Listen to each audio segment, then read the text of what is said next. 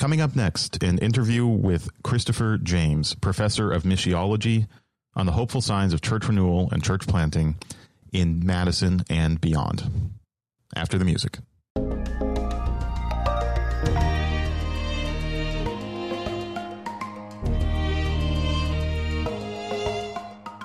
Welcome to the Upwards Podcast, an initiative of Upper House on the campus of University of Wisconsin Madison. Through conversations with thinkers, scholars, and leaders, we explore the life of the mind and the questions of the soul to enrich our university, our community, and the church.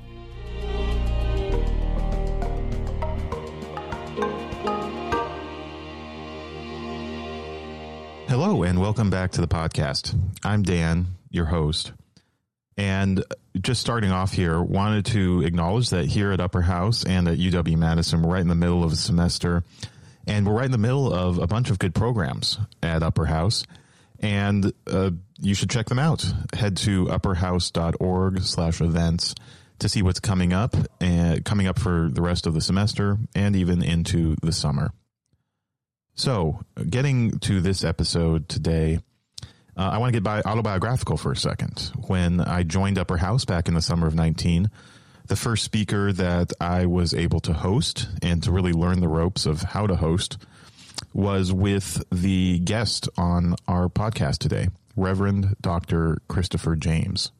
And I actually hosted a few events with Chris in those early months in the fall of 2019. Back then, Chris had just finished a major church survey of Dane County, the county that Madison is located in. And that survey asked a bunch of details about uh, more than 200 churches in the area. And he was sharing those results for the first time at Upper House. And that was a really great event. Brought together a wide range of church leaders from all the major Christian communities in Madison. Um, and and there was a lot of anticipation about the very interesting data that Chris had gathered.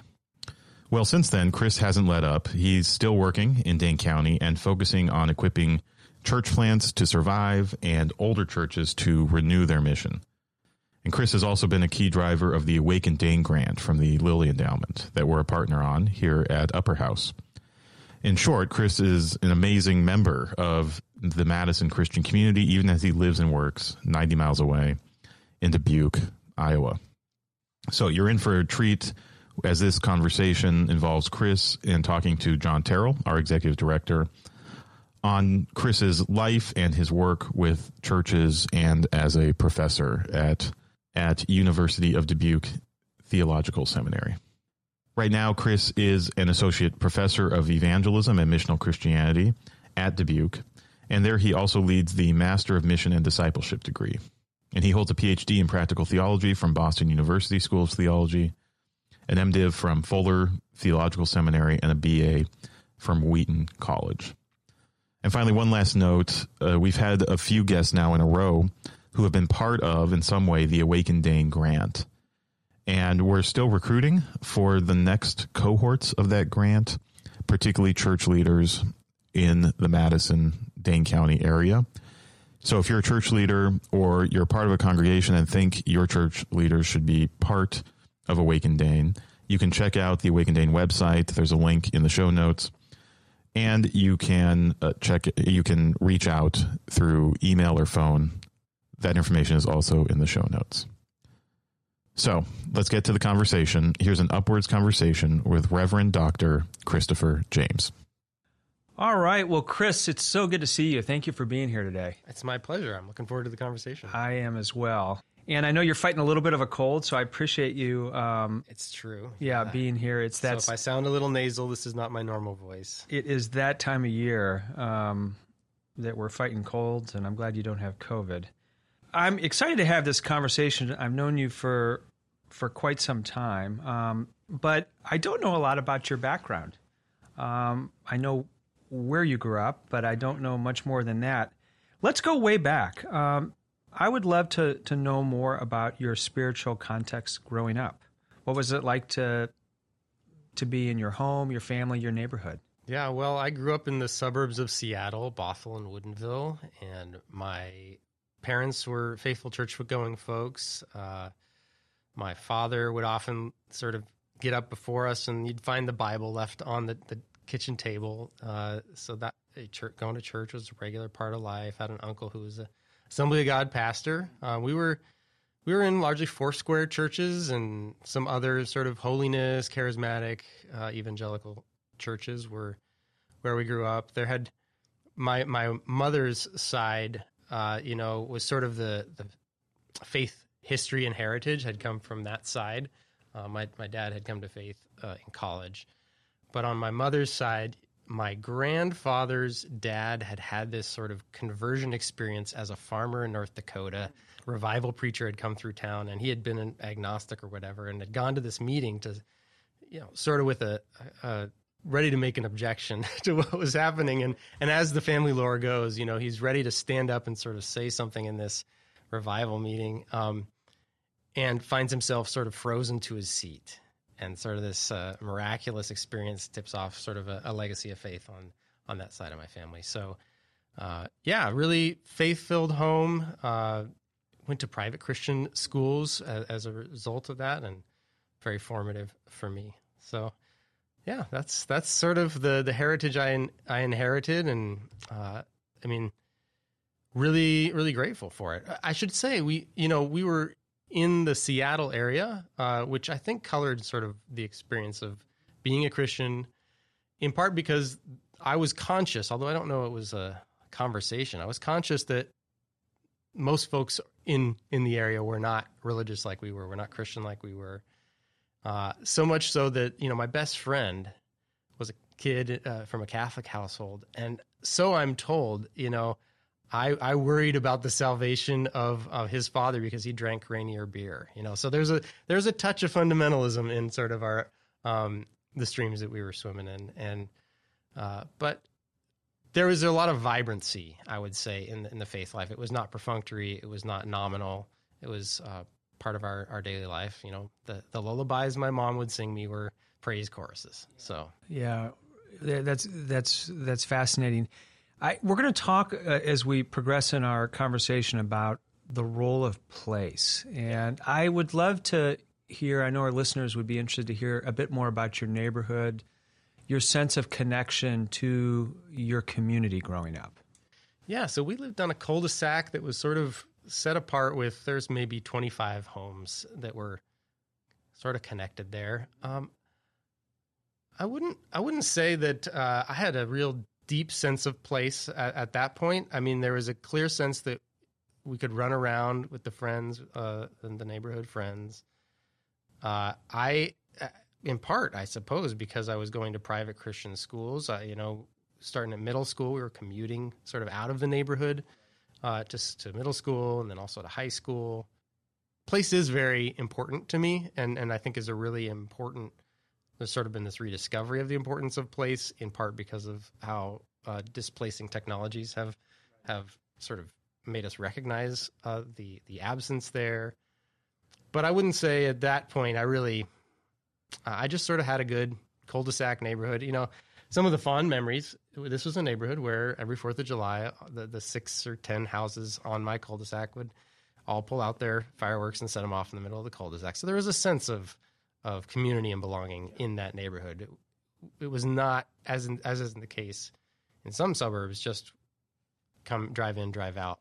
Uh, there was a sense of belonging there. Yeah. Well, we'll continue to explore that. I know that it influences the way you think about things today, and um, um, and I think for me, same way. It, it, it this idea of place um, and connectedness to geography has something that's evolved over time for me. Um, and looking back, I can see how it developed over time, uh, and kind of trace those lines. Well, we'll pick back up on that. I'd, I'd love to hear a bit about the experiences, educational, prof- professional, otherwise, that led you to your current vocation as a professor and a scholar.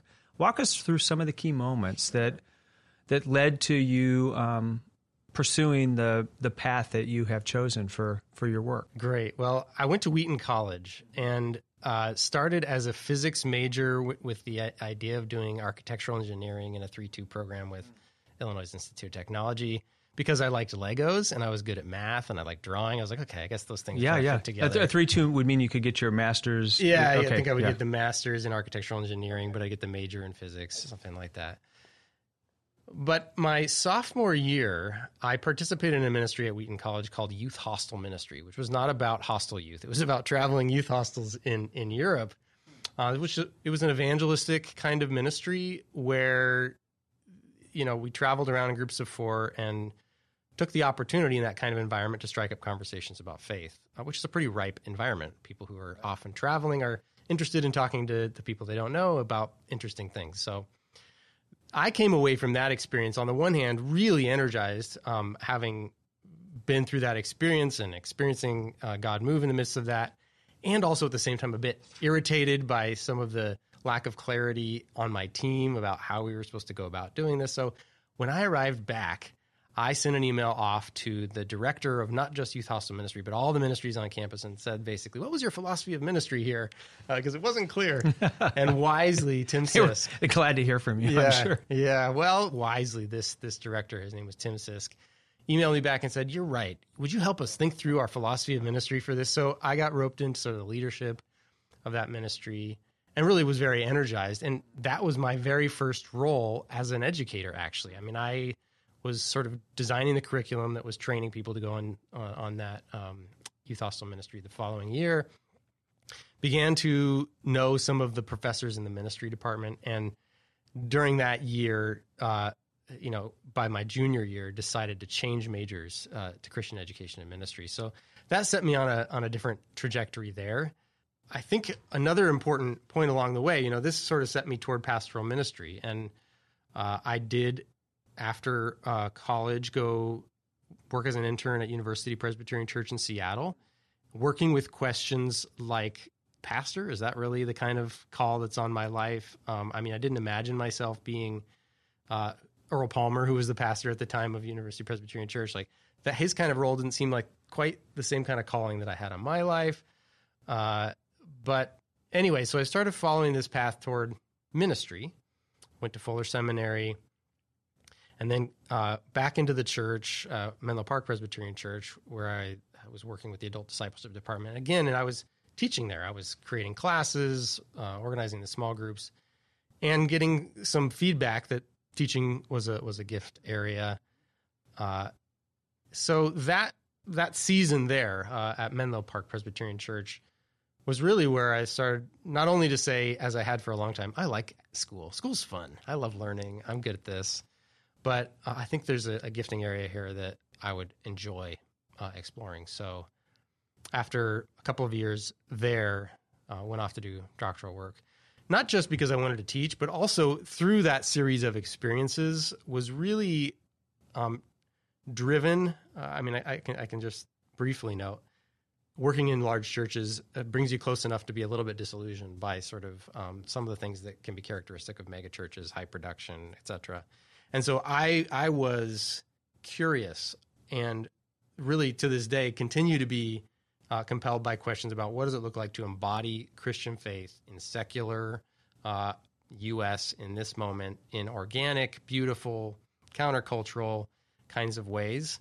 Um, and so that was the kind of question. Uh, spiritual formation was a really big part of the culture there at the church, and uh, participated in the Renovare Institute. Uh, Dallas Willard was was our teacher, and so that whole uh, you know mix of reflections drove me uh, into my doctoral work, which was eventually then looking at new expressions of church, church planting uh, in Seattle, a secular post-Christian kind of place. Yeah, that's great. And I, I, I learned some things here. My my wife Vanya was part of the IFES um, movement in Europe and came to um, University Presbyterian Church for a one year internship. Yeah.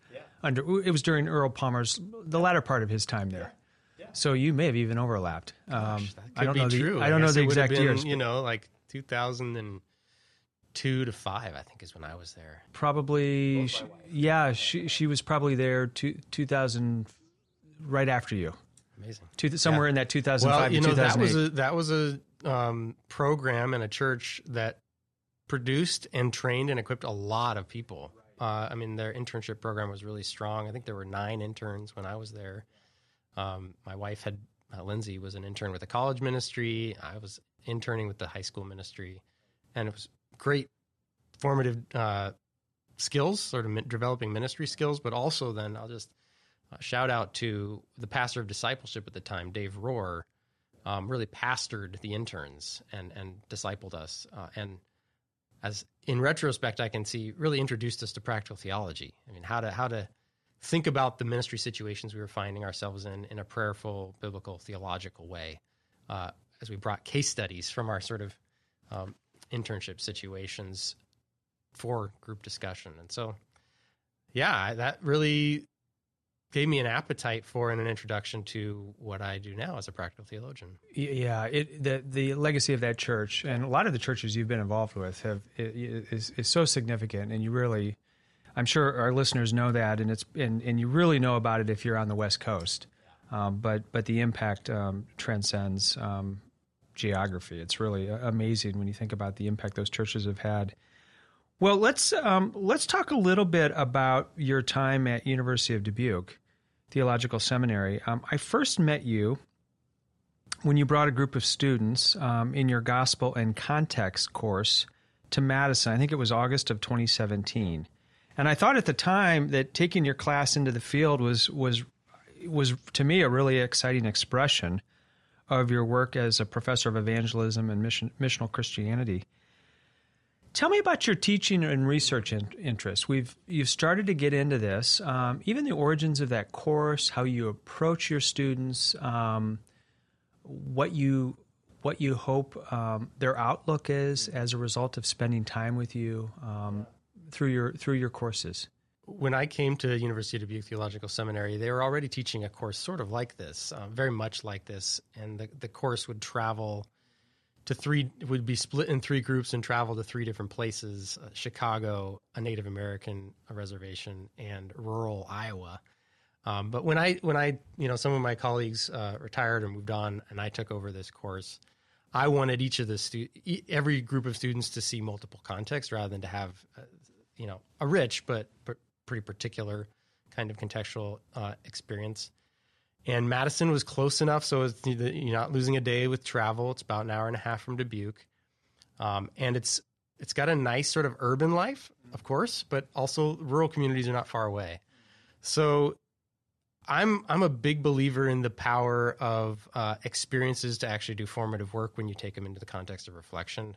So I was delighted to inherit this course, and I'm honestly convinced that many of the experiences that students have in that course, uh, you know, what I should say, what we do is every group of students has two days in a rural community and two days in an urban neighborhood, talking not only with pastors, but also with civic leaders, reporters, police officers, whomever um, can help interpret the life of that place for us, and walking around and sort of sharing our observations as a way to equip them and really um, apprentice them in the kinds of things they ought to do wherever they're going to um, find themselves in ministry. Uh, this is one of the things that's that's true of UDTS. Our students, uh, high high percentages, more uh, much higher than many seminaries, are going into serving the church um, uh, in direct pastoral roles or other ways. So, this is a course in our curriculum. All of our Master of Divinity students take that sort of rec- introduces them to the importance of being a minister of the gospel in a place not just a pastor to a congregation. And that involves knowing the features of your place, the questions, the hopes and fears of the people, not just in the congregation, but in the wider community. And this course is just really fun because every time I teach it, and I teach it uh, typically with a colleague or two, uh, and they take separate itineraries with a similar, you know, we don't know what we're going to find out. We know, uh, and this is this is good missiology. We know God's there, we know God's people are there trying to, to do their best. And so we kind of make it a little uh, scavenger hunt. Uh, what's God up to here? How are God's people trying to be faithful to the particularities of their place? And what can we learn um, that, that can maybe translate to our current places or other places that we expect to be in the future about knowing your place and um, embodying the gospel in a way that fits that context. Yeah, so well said. Would it be um, fair to say that the learning objectives of that course are reflective of your broader research interests. That's true. Yeah. The, the for me, I'd say probably the biggest level of, of question that drive my teaching and my research interests relate to the particular historical, cultural, social moment um, that U.S. Christians are in right now, and the the ways uh, in which we need to discern what God is doing. So there's there's plenty of sociologists who will interpret things, and there's plenty of ministry practitioners who will try to give you techniques to sort of grow or be effective or something. My way of approaching this is to ask, uh, take it for granted God's at work in the midst of this moment, this historical moment, and especially particular places is, is a good way to focus our attention to trying to know what God's up to. And then our ministry, our habits, our lives ought to be shaped in a way that are congruent with, cooperating with what God is is doing in the midst of our place and of our history and our moment. So my yeah, my writing really does try to help provide good uh, guidance for Christians and church leaders, especially through what I what has been and what I expect will continue to be a, a disruptive kind of season. Uh, you know, decline is one way to describe it, but I think there's a lot more. There's a lot of churn. There's a lot of foment. There's a lot of new things happening. Um, and in fact, I, I said this uh, in a conference presentation a while ago. I think uh, the sort of crisis we're in right now is one of the most hopeful things that's happened to the church in a generation. It's it's uh, bringing us to our knees in a fresh way to sort of ask again uh, what it means to be God's people and how we ought to shape our life in response to the gospel for our time and our place. So I'm, it's quite an exciting time. Although people who are in the roles of sort of um, maintaining declining denominations, it's hard to see that. But uh, as I'm training pastors and writing for for readers, hope is a big part of my project. Who uh, I'm I'm curious to explore this a little bit because it's there have been hard moments um, in uh, American history and hard moments in the life of the church. So we are we are at an unusual stage in some ways, but in other ways, um, the church um, has faced moments of crisis many, many times. Right? I, am curious um, who um, in the life of the church over the decades or the centuries has been influential in helping you think about the role of the church. Gosh, that's that's a great question. I'd say probably the most important influence for me is Lesslie Newbigin, uh, who famously was a English missionary to India, who then came back, came back to the UK, and sort of recognized that the West was as much a mission field as any foreign field, and that sort of basic insight uh, you know, as, as, he put it, the the Western culture may be a, a much more difficult mission or mission field than um, these places that have uh, presumably never heard the gospel or something like that. So that's a big a big influence for me. Uh, more recently, and someone who uh, really carries uh, in, in, an important way the legacy of Lesslie Newbigin, Alan Roxburgh, who's uh, now a friend. Uh, he has made that same emphasis I just mentioned to go, which is recognizing our moment as actually a moment in which which is pregnant with the work of God rather than just sort of God will help us survive, which is not a, a faith filled or hopeful. It's not a virtuous uh, sort of Christian attitude. So, yeah, th- that sense, and Newbigin is so good on this. It's it's done by many others now, but telling the story of history, the Bible as as actually a history of the world. This is what Newbigin said. The Bible is a history of the world, which, for an odd reason, it's sort of incomprehensible to us, tells the history of the world through the history of a people, a particular people uh, of no particular significance in their own selves, but because they are the people with and whom through uh, God intends to work out the renewal of all things. And so that sense that our moment is held by the God who holds history um, that we have an opportunity, as God's people have all throughout, to um, be partners with what God's doing in the world. That's that's really a hopeful way of approaching what can feel like a pretty disorienting, disruptive, uh, discouraging kind of moment if you're just following statistics, for example. Exactly, exactly. I think that perspective is so helpful to fill us with hope and to and to be open to what God's doing. I think um, if it's if you're only focused on diminishing numbers and interest and the schisms that seem to be so prevalent, it's hard to um, be receptive to the, the moving of God's Spirit in the world. That's right. That's right. I want to dial back a little bit and um, talk about your research in Seattle, because I think that really has influenced your work here.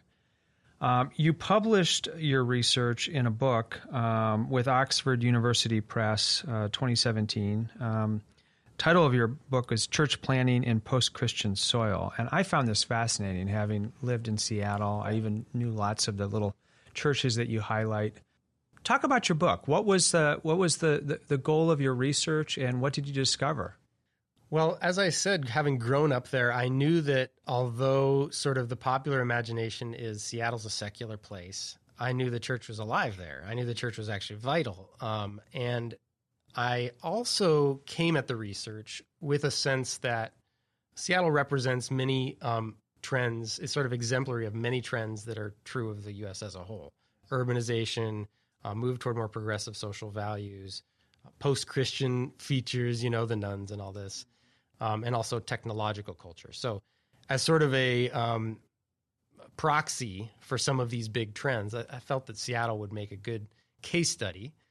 And then, uh, part in part because of my theological convictions about, or I suppose ecclesiological convictions about what the church is, I drew a geographical boundary. Um, I, I, you know, the city of Seattle, rather than many studies which are um, trying to help church planting or faithful Christian witness, would be focused on all the growing churches or all the churches in my tribe um, or you know the most replicating or something like that. I said uh, god's at work in seattle. I want to study all the new churches that have taken place that have uh, come on the scene or i would say that god has planted in in the last uh, it was 2001 to 2014 was the research window. And that meant including uh, any church that affirmed a baptismal Trinitarian creed, and uh, so that's like the whole ecumenical picture, as as far as uh, at least the World Council of Churches would basically draw those lines. And in that, what I found in in the research was, yeah, it was exactly that. That the church, although this is a place where um, people might describe it as super secular, hostile to faith, or whatever. There had been 105 new churches started and still going uh, in that period, uh, which is a pretty good uh, churn. Um, and that those those churches mostly fell into one of four categories or overlapping categories. And so this is where I started thinking about that question: What does it look like to embody the, the Christian faith in places like Seattle that look kind of like the future? Um, and I knew from the beginning there's not just one way to do it. Um, and in fact, there can't be just one way to do it because no single church or even tradition can adequately embody the whole gospel. Um, so I started looking for what are the primary types and groups, and that's a, a, big part of the book is sort of unpacking what I think I call four practical ecclesiological models uh, of of church plants in Seattle, which I expect, and uh, thus far I haven't been disappointed, uh, will continue to be important expressions or, or, or forms of church uh, in the coming you know decades as as those trends in Seattle continue to disseminate elsewhere. So you don't recommend one form over the other because, um, but you sort of do. uh, I, I, I, certainly have a favored one, and that's be, but it's not one that's exclusive of the others. There are there are three. I mean, I'll just very briefly say that the three that are sort of very similar to commonly understood categories are the Great Commission team, which is like your evangelical mission focused church. The new community, which is sort of the mainline emerging church progressive model, uh, and the household of the Spirit, which is the charismatic Pentecostal, sometimes um, ethnic or immigrant community model. Those are the three that are sort of fit the categories that, that more or less uh, exist in sociology of religion, study of congregations already. But the fourth one, which is the one that I favor, isn't defined by sort of the by tradition or by denomination or by theology. It's defined by a, a sort of primary identity with the hyperlocal, you might say, not just the local, not the city of Seattle, but the neighborhood. And that that orientation toward place, as you were, you were talking about earlier, I would say disciplines the other three traditions in really helpful, healthy ways that put those kinds of church plants in, in any type into the kind of position that recognizes, for example, that God is the primary missionary in this place. This is one of the insights of Lesslie Newbigin and missional theology, which church plants and churches on the whole have a tendency to sort of see themselves as doing things for God, which we do, you know, we respond to God, but missional theology, uh, you know, and my, my theological emphasis really is the work of Christians is to do things with God, um, which calls for that discernment work in advance. Is a uh, neighborhood incarnational model That's the fourth one. yeah. possible? Um, is it possible in in an exurban megachurch setting um, where you you know and, and I'm describing it's not so much true here in Madison but but in many big cities you know you sort of drive out of the core of the city to uh, many churches that are located you know um, in the suburbs or exurbs I think is you know how they describe them big parking lots um, not really a neighbor I mean I guess you can't really escape a neighborhood, but but not a neighborhood in the traditional sense that surrounds the the church building. Um, it seems to me that would be challenging. Yeah, well, certainly that book is written with a an urban environment in mind. I mean, and Seattle is very growing, and, and the city limits of Seattle are a very kind of dense area. I do think, and, and I, as I write in the book, each of the four models, including the neighborhood incarnation models, has strengths and liabilities, I call them. So, I mean, there are challenges to trying to be a neighborhood incarnation church in a context where place is not clearly defined. And that's representative of what you're saying. However, I do think that some of the basic orientations and practices of the model uh, and this is what I was trying to get to earlier, are, are really pretty transferable to any of the models and to any of the places, which is that basic sort of attitude. As I said before, God's at work in our neighborhood. God's at work in our place. Now, how are you going to define the boundaries of place? These are things to work with and, and think about. That focus on place sort of disciplines our attention. I, I think I tweeted this yesterday. God is everywhere, but in order to know God anywhere, you have to know God somewhere. Um, and having sort of this vague God is everywhere spirituality doesn't help us discern God or join God. So, where are we going to know God? Is it in our neighborhood? Is it in our zip code? Is it in our area code? Where are we going to do this work of asking, how's God at work here? How do we join with what God's doing here? So, that's an emphasis that's true of, of the neighborhood incarnation church planting model that I think is appropriate basically in any church, in any kind of place. Yeah, we could lose Im- immanence for tra- transcendence, right? That's right. Yeah, that's really helpful. Well, let's let's try to ground this. I think there's so many great ideas you've thrown out, and I'm uh, I'm I'm getting a real sense of. I mean, this is a reorientation of how we think about church and God's um, spirit at work in the world. But I, I want to drive this to a very specific situation and just imagine a couple of scenarios here. Um, Imagine I'm a church planter in Madison and we're meeting over coffee, and I ask you for your advice about what I should do as a church planter to foster a thriving congregation that cares about its neighborhood. How would you advise me? What practical steps? What would you tell me to do or, or not do? Yeah, well, a couple of things come to mind, and um, I'd ha- I have to say, read my book, right? read my book with your core team. In fact, I got an email uh, last week from a, a, relatively newer church planter in Seattle who was reading my book with their core team. They're Acts 29 sort of affiliated. So that it's great to hear when that when that happens. And in part because any church plant could be in any one of these models, and I give specific advice to each, uh, things to avoid, things to, to lean into. But more broadly, one thing that I would suggest is important for a lot of church planters is to think about how you are talking about your place. Uh, many church planters, especially those in, a, in an evangelical tradition, tend to go to places and make the case for church planting there by painting a pretty dark picture.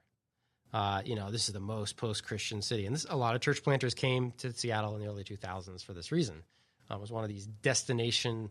In fact, uh, I write about in my book uh, a member of a church planting team in Seattle who'd come from Alabama, but he and his wife were thinking about where they're going to plant a church um, and the church that they were a part of was going to plant three churches in the coming year. They're going to plant one in some undisclosed location where you're going to be persecuted, so we can't tell you where. And he was excited about it, but his wife was like, "Yeah, that's a little too much."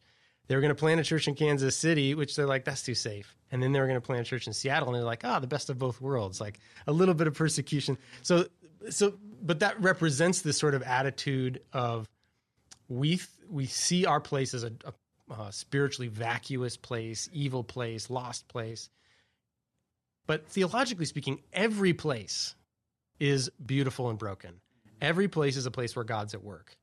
And so, church planters, um, churches in general, need to be careful about letting sort of their fundraising techniques of showing the need become their driving narrative of their place. Uh, so, talk about the beauty and goodness and work of God in your place not just the lostness and brokenness and spiritual need in your place. Uh, really pretty important. And celebrate along with that. Um, I mean, it's sort of a practical implication of that is look for ways to join the goodness and beauty in your community rather than just we will start all our own programs because we are the only source of goodness. It's sort of the mentality um, in our place. So I, I like to say I think joining or partnering is as important as programming uh, for churches, especially if they want to have, if they want to be, as they ought to want to be, a vital part of the life of their neighborhood or their, their community. Uh, it's not just about what can we put on for them; it's how can we partner with them in the flourishing of this place. So I think that that's a sort of practical piece of it. One last thing: church plants have, especially coming out of uh, the South, more often than not, uh, sort of run on the model, which is a, is a successful model to a degree. Uh, if we can put on a good church service, then that sort of be will be the base of our the other things that we want to do. Sort of putting most of the chips in the worship basket. I think it's as important to think about the social life of your church as the worship life of your church. And that might mean things like small groups, but it also means thinking about the rhythms of relationship in which you're f- discipling people and also because there are limits to who you can invite successfully to worship that are not the same limits as who you can invite to a social space, to a social gathering. So I, I encourage uh, pastors uh, and church planters of all types to think about the monthly rhythms of their church as much as sort of the worship rhythms of their church. Um, and making sure that there are rhythms in the life of your church where it would make sense to that you and your church folks are either participating in the rhythms of your community uh, margarita night, for example. One of the churches told me, uh, you know, that some of their folks on their planting team joined the local margarita night with the other people who worked at Trader Joe's. You can join the rhythms of your community, or you can create uh, rhythms that are not sort of church dominated, controlled content, but where interested folks or neighbors could be part of the social mix without deciding I'm going to come to a worship service. So good, so good. And I will put the information in the show notes, but really encourage um, our listeners to read Chris's book. It's so helpful on so many of these points. Yeah, a lot of what you're describing is is is really countercultural to the way that we think about church life. And um, I mean, the advice at some level seems um, so intuitive, and yet it's so hard for us to to grasp. Um, so I really appreciate your thoughts on that. And um, and and there is a real tendency for us to to describe the brokenness, to punctuate the brokenness, and to kind of forfeit our opportunity to to talk about God's um, creational goodness in our places, or or His redemptive work in our places. And I think that's that's so important, and it's e- so easy to fall in that trap. You know, it's actually true. What I found in Seattle was some fall off one end and others fall off the other. You know, some some uh, churches, more in a mainline or progressive stream, would punctuate all the goodness and really have, have nothing bad to say. You know, this is one of the reasons the neighborhood incarnation model was stronger, as I saw it, is the churches that had that kind of sense of place were more likely to have a more balanced way of describing place. Um, rather than you know everything in this progressive uh, utopia is great to everything in this secular place is horrible. That, that, those were sort of the evangelical and mainline caricatures. But the churches, even in the mainline or evangelical traditions that had a more um, neighborhood identity, had a more balanced way of talking about the beauty and brokenness of their place. I want to take that uh, sort of metaphorical coffee one one step beyond, and now you're sitting down with a pastor of an existing church, and um, they're interested in congregational renewal. Uh, they're waking up to uh, they, maybe they're experiencing challenges, um, but they're waking up to a new way of conceptualizing church and the life of the church and the body of Christ. What would you say to that person?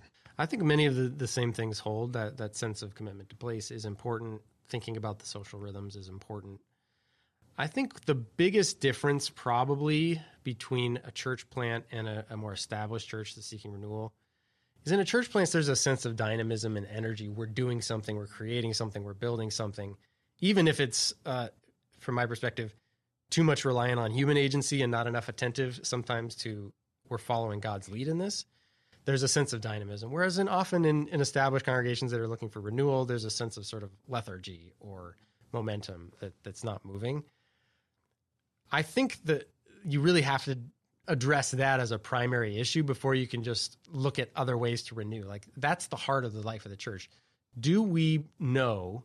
This is this is like goes to the old questions about what's a missional church. For my money, a missional church is a church that knows themselves as participants with God in the renewal of all things. They know that God is active in the world, and they know that God is inviting them to be particip- participating in that. That that God's activity in the world has given them life and calls calls them to be part of the life of their community. So, how do you actually do this in an existing congregation? Well, you know, one of the ways uh, you and I, John, are actually both in, invested in this uh, through Awaken Dane is bringing into the center of the conversation God questions, not just church questions uh, renewal can mostly, you know, make people think about how do we renew the church. Those are church questions, ought to be asked. But the God questions can sometimes be neglected. What's God up to in our neighborhood? How is God calling us beyond ourselves? Uh, and depending on the tradition, talking about God actively, actually doing things in your life and in your community can require some new fluency and vocabulary and, and comfort to actually talk about that. But from from my perspective, this is core to what it means to be God's people. We are the people who wrestle with God. uh, we are the people who try to, in really imperfect ways, participate with what God is doing, be on the same page with God. So if we got to put talking about God's action in the world at the center of our conversations. A lot of what you're talking about um, presumes um, a, a, deep um, walk and um, journey of discernment with God. And you've used the word, um, I think you've, I think, I'm not sure if you've explicitly referred to it, but prayer certainly is a part of that. Um, but you've also, you just used the word wrestling. Yeah. Think of Jacob and, and yeah. sort of the wrestling match. How do congregations discern? I wonder if you could just touch on that briefly. Well, the defaults for congregations include important practices like prayer, like engaging with scripture. Like these are essential pieces of discernment. Um, often congregations will will do also important work of sort of asking what is the story God is writing with our congregation has written over the history. These are important questions about uh, that would come up out of an appreciative inquiry process, like what are the the strengths and the the usable parts of our history that we want to carry forward. That's all. Thumbs up to all that, and or or maybe but that's not enough. Um, those often will be sort of a dead end of an inward look. And so, what we're doing in Awaken Dane, as you know, is adding to that mix two crucial elements. One of which is you need to be having fresh experiences in your community. Uh, I love the stories in, in Acts and um, other other places, certainly of the importance of a Lydia or a Cornelius for actually the discernment of God's people. These are people who are outside the the Jesus community to start, uh, and they play a critical role in the discernment of the Jesus community, knowing where God is leading them in that moment. So, uh, without getting into the the whole stories here, but Cornelius is, you know, that's the most pivotal moment in the New Testament, uh, discovering that God God's Spirit intends to include the Gentiles, and it doesn't happen without a God fearing Gentile, not a Jew, right? So so for a congregation, that means you need to be having fresh experiences in the coffee shop, at the football game, at the at your office, and seeing those encounters, those conversations, learning the stories of your your neighbors as critical inputs for the discernment of the church. So you come, you hear those stories, you have those experiences, you come back and reflect and discern. with them around a God question. What might God wanting us to be to notice about our neighborhood? How might our neighbors be giving us clues about what's going on, what God is doing? And that, of course, does happen within the, the broader context of having our imagination shaped by Scripture, uh, the tradition, practices of prayer of, of various kinds. I, I particularly, prayer of examen is one that I have my students. They're doing it, you know, right now this semester. They they practice a, a specific form of prayer of examen because the examen is a prayer that makes us ask the question, "How has God been at work?" And and it, it repositions us from we got to fix things that are falling apart to God's at work. How do we get aligned? Yeah, so so good. I this is probably a good lead in, um, and I'll circle back on a couple of other things I wanted to ask, but I, would like to transition briefly to Awaken Dane, sure. and we'll put detail on our show notes so those who might be interested in joining can read about that and and discern next steps about possibly joining that that work. Talk about uh, Awaken Dane. Um, it's it's a Lilly Endowment uh, supported grant um, that involves several partners. Um, and um, University of Dubuque and Chris have really been kind of our theological anchor um, in so many ways on this project. But I, I wonder if you would speak to that and um, and how it um, how how the project highlights uh, so many of the things we've been talking about. Yeah, well, it really did come out of this uh, set of partnerships in a place and a a sense that we wanted to build build in many of the, things that, that I have been talking about. So in the grant, we write about four things that really are markers of thriving congregations, since that's the kind of grant that this is meant to focus on. One, they have an active sense that they're experiencing the living God uh, in in worship and beyond worship, and and God is at the center of their conversation, as I said before. They know and love their place in its people. They enjoy relationships with one another that extend beyond Sunday and beyond the church building. And finally, they have a clear sense of their unique call and mission. And that's Awaken Dane is built. Uh, the, the sort of programmatic pieces are built to serve those four features of a thriving congregation. So, Chris, that's really helpful. The the kind of four priorities of Awaken Dane, and um, you've reflected on kind of a, a, the deep work that works that happens in congregations where the the church leaders pastors and lay leaders are in deep conversation with each other uh, in their respective congregations, um, thinking about the dynamics of their neighborhoods. And then in a cohort of other pastors that have some geographic proximity. What else happens in the context of Awaken Dane? Are there issues that are um, relevant to our larger, um, not not thinking so much about our zip codes, but maybe our area code? That's a, g- a great way of framing it, John. Yeah, so in addition to sort of the pastors groups that are meeting monthly and the congregation groups that are meeting monthly, we have scheduled into Awaken Dane a couple times a year big, big plenaries that address contextual features that are sort of bigger than just the neighborhood and really mostly bigger than even um, just the city, but, but are sort of reflective of major trends or, or sort of tricky issues that need to be understood. So, we just did one in January addressing the crisis of belonging that's uh, you know inflected with political issues, but also uh, just sort of the the evaporation of community that's a feature of American life. And with the help of Parker Palmer, sort of opened up that issue. I know we've got uh, other ones coming up addressing uh, race and the dynamic, uh, well, very important feature of our context, not just in Madison, but of course uh, nationally. And we, there's there's a number of these other themes. Maybe you have another on mind. yeah, I do. I, I, think uh, I think in September, August or September, um, the built environment. So there are really unique things about how Madison is laid out architecturally, and um, and and then you know down the road we'll be talking about higher education. Certainly, when you're talking about Dane County, you have to think about the University of Wisconsin, right, the, the, and the system more broadly. So all of these issues, um, I, I, in some ways, they're outside voices, right? Bringing these plenary voices to bear on particular geographies, uh, neighborhoods, um, and some of the churches who might actually be located outside of the core part of the city, uh, you know, miles away from the University of Wisconsin, they need to be thinking about the yeah. University of Wisconsin. It's an important outside voice that actually shapes their local work. That's right. And I mean, like much of the the teaching and research that I do, you want to get as particular as you can about the local setting, and you also need to recognize what are the the big issues, dynamics, institutions, character, people's narratives that are um, shaping our place, uh, the, the very particular place, and so.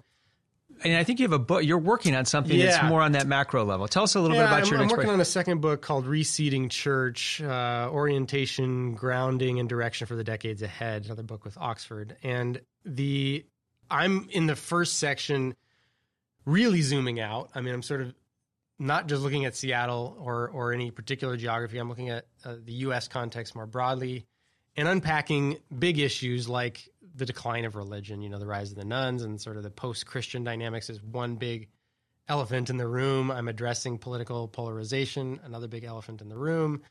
Uh, I'm I'm addressing sort of the unraveling of many foundations of Western society. So these are sort of maybe more thirty thousand foot, but they're contextual issues that are getting played out in every locality uh, and in every sort of moment and context. So yeah, in that book, I'm trying to zoom out and sort of say if you want to do the important work of asking how to embody the gospel locally in your particular place, you can't do that very well without being aware of some of these big historical, sociological, religious trends. Yeah, so helpful. You've referred to the nones several times. I'm, I, I'm assuming most people um, are familiar. If you're not familiar with that term, uh, don't sweat it. It's it's a term kind of inside language, but it's it's the, the growing. It's a term for the growing number of people in American society, and it's used more broadly than American society that don't affiliate with any religious um, background. Let me. I was going to share this. Uh, the unaffiliated is another way to describe it, and one of the big features that's actually changed over the over the last several decades along these lines is in the 70s if you grew up in a non-religious household odds were better that you would be religious by the time you were an adult like 60 something percent. You were going to sort of find your way to a religious identity. But if you grew up in a non-religious household in the 2010s odds are the other way that you're still not religious. And so part of what's happened over the last decades is not just people have become less religious, but the center of gravity has changed so that, and it goes the other way too. Religious people are much less likely to retain their religious identity now, uh, the religious identity they had in their, their growing up years. Um, so whereas it used to be that people sort of found their way to religious identity because that's where the center of gravity was with in American life, it's more often that they find their way to a center of gravity around non-religious identity even if they're they grow up in a religious household. So uh, among evangelicals, I think uh, I, I think it's sixty one percent as of twenty fourteen uh, that if you wrote, you're raised in an evangelical household, you're still among millennials, you're still identifying evangelical. But that's forty, nearly forty percent. With mainline Christian traditions, again, this is twenty fourteen. It was it was thirty seven percent, I think it was. So there are real differences between the traditions about thinking about how do you actually um, raise your child up in the way he should go, he or she. But that's a major cultural shift that you can't just assume that most people are going to find their way to religion as they did in the 60s or 70s. Um, without thoughtfulness around it, most people are going to find their way to non-religious. Yeah, so interesting, so interesting. It leads me to a question that I've been wanting to ask, and that is, you know, there's so many statistics out there that that circulate about religious landscape, our religious landscape, and how it's changing in, in the United States. What do you pay attention to? Um, are there any leading indicators for religious belief um, and practice that can help us gain insight? Well, there's some good research always coming out of Pew, uh, always coming out of PRRI, which just recently released uh, the 2020 religion census. So they great reports coming out of there. Statistics are less helpful than trends, so it's always interesting to see, you know, which way are things moving. Um, but I will say I'm, I'm sort of less interested in the particulars uh, than I used to be.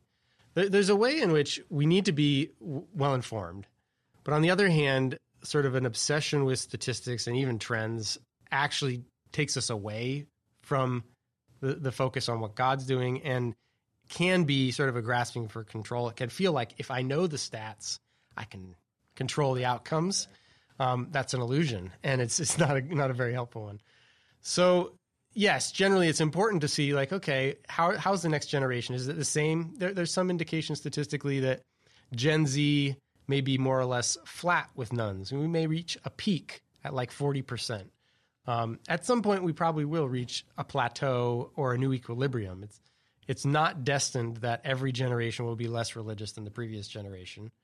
Um, but at the same time, we never know. Even a trend doesn't tell you which way it's going to go in, in two years. So th- those are great sources, but uh, I try not to, to put too much um, focus either in my teaching or in my own thought around what are the specific numbers. But generally speaking, how are things how are things shifting? I mean, another important one um, has been that I've been reading about and I'll be writing about tomorrow has been basically the politicization of religious identity. Um, political identity has sort of uh, subsumed all the other identities underneath its banner, and that that's a real problem that, I, we need to think about for Christian faith and witness.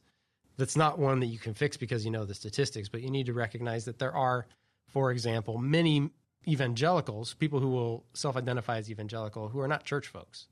Um, so that's one indicator, but there are many others. Uh, just I've, I've, been reading a book recently along these lines. I think the title is um, "Civil uh, Uncivil Agreement." Great book. This is just basically demonstrating how over recent decades, um, all kinds of other social identities have aligned themselves under political identities.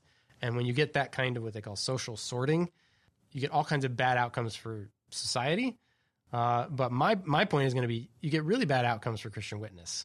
so, I, I I've got to ask about COVID because it seems to me that it it, it you know from my perspective, um, and again, uh, uh just a single perspective, um, but it is changing or it has changed at some level the ecclesial ecology or maybe the way that we're thinking about church, um, and that's just sort of my gut impression. But I, I'm curious what you think. Um, what has COVID? Um, what what impact has it had on the life of the church? Well, I'm certainly not the first to, to point out that it's mostly accelerated existing trends. Uh, it's accelerated declining attendance. It's accelerated, and, and it's not bounced back, and it probably won't really ever all the way bounce back.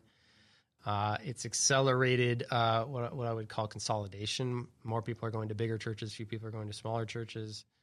It's accelerated, polar, accelerated polarization, not only within congregations, but between congregations. So it's this sorting thing, you know, um, whether masks and vaccines were expected led some people to find themselves to new churches.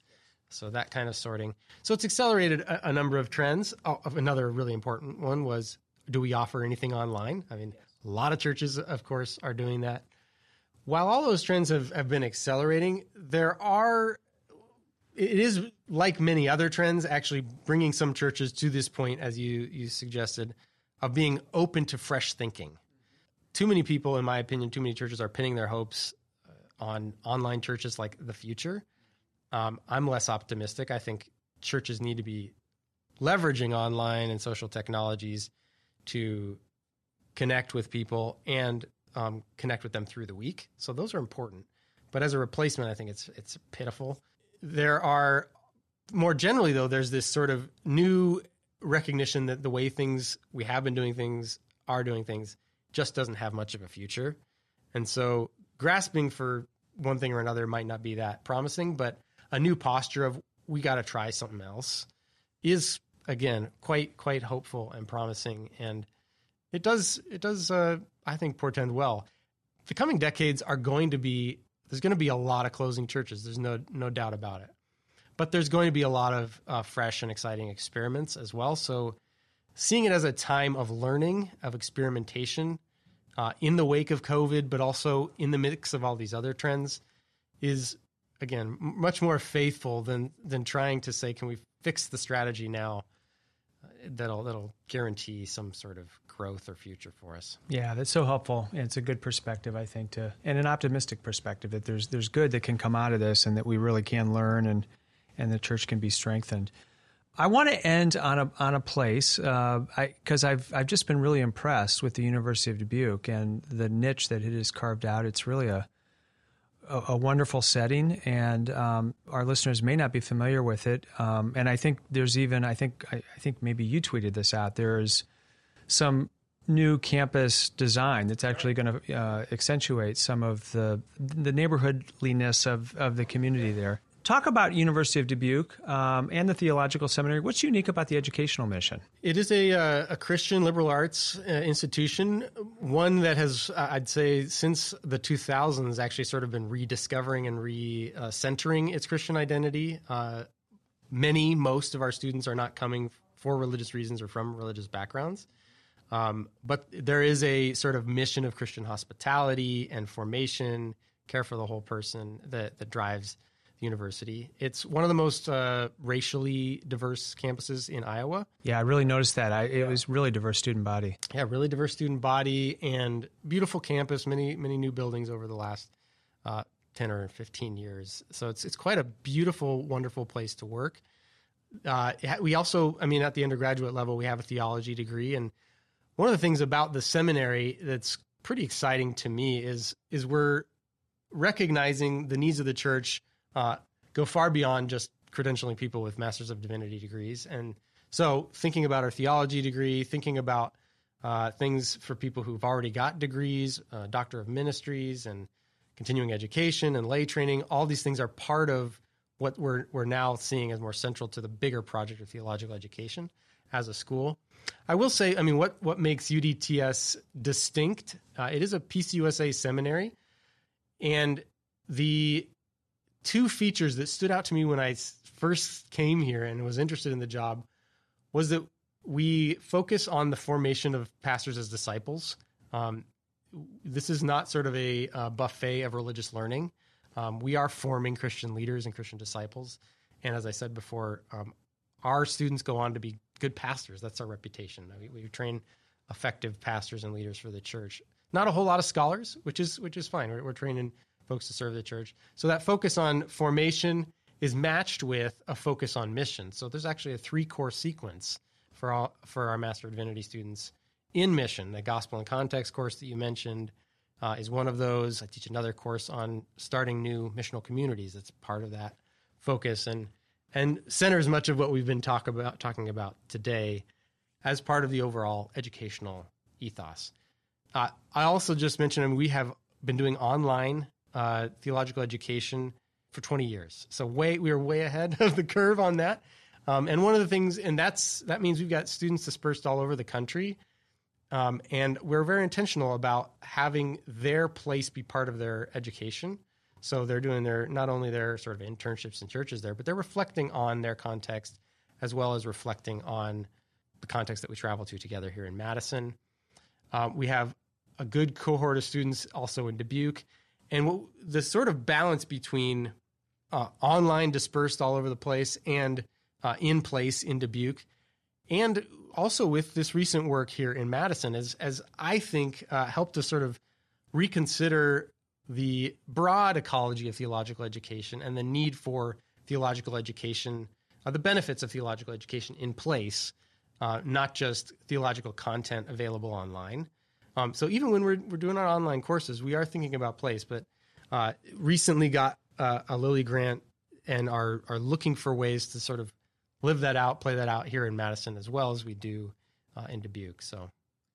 I was impressed. I've I enjoyed my day there with you, and um, I've been on a lot of college and university campuses, and there is a there's something special going on at UDTS. So I will put more detail in the show notes and encourage people to check that out as well. Chris, it has been fantastic to spend time with you. Thank you so much. I am, we are so grateful for your work in Dane County and far beyond, and just look forward to um, journeying with you over the months and years ahead. Likewise, John. It's it's uh, really fun to, to be partnered with you in that grant and uh, to just be a friend and working uh, in the same vineyard, as I like to say. Thanks, Chris. The Upwards podcast is supported by the Stephen and Laurel Brown Foundation it is produced at Upper House in Madison, Wisconsin. Music by Micah Behr, audio engineering by Andy Johnson, and graphic design by Madeline Ramsey. Follow us on social media, including Facebook, Instagram, Twitter, and LinkedIn, with the handle at Upper House UW.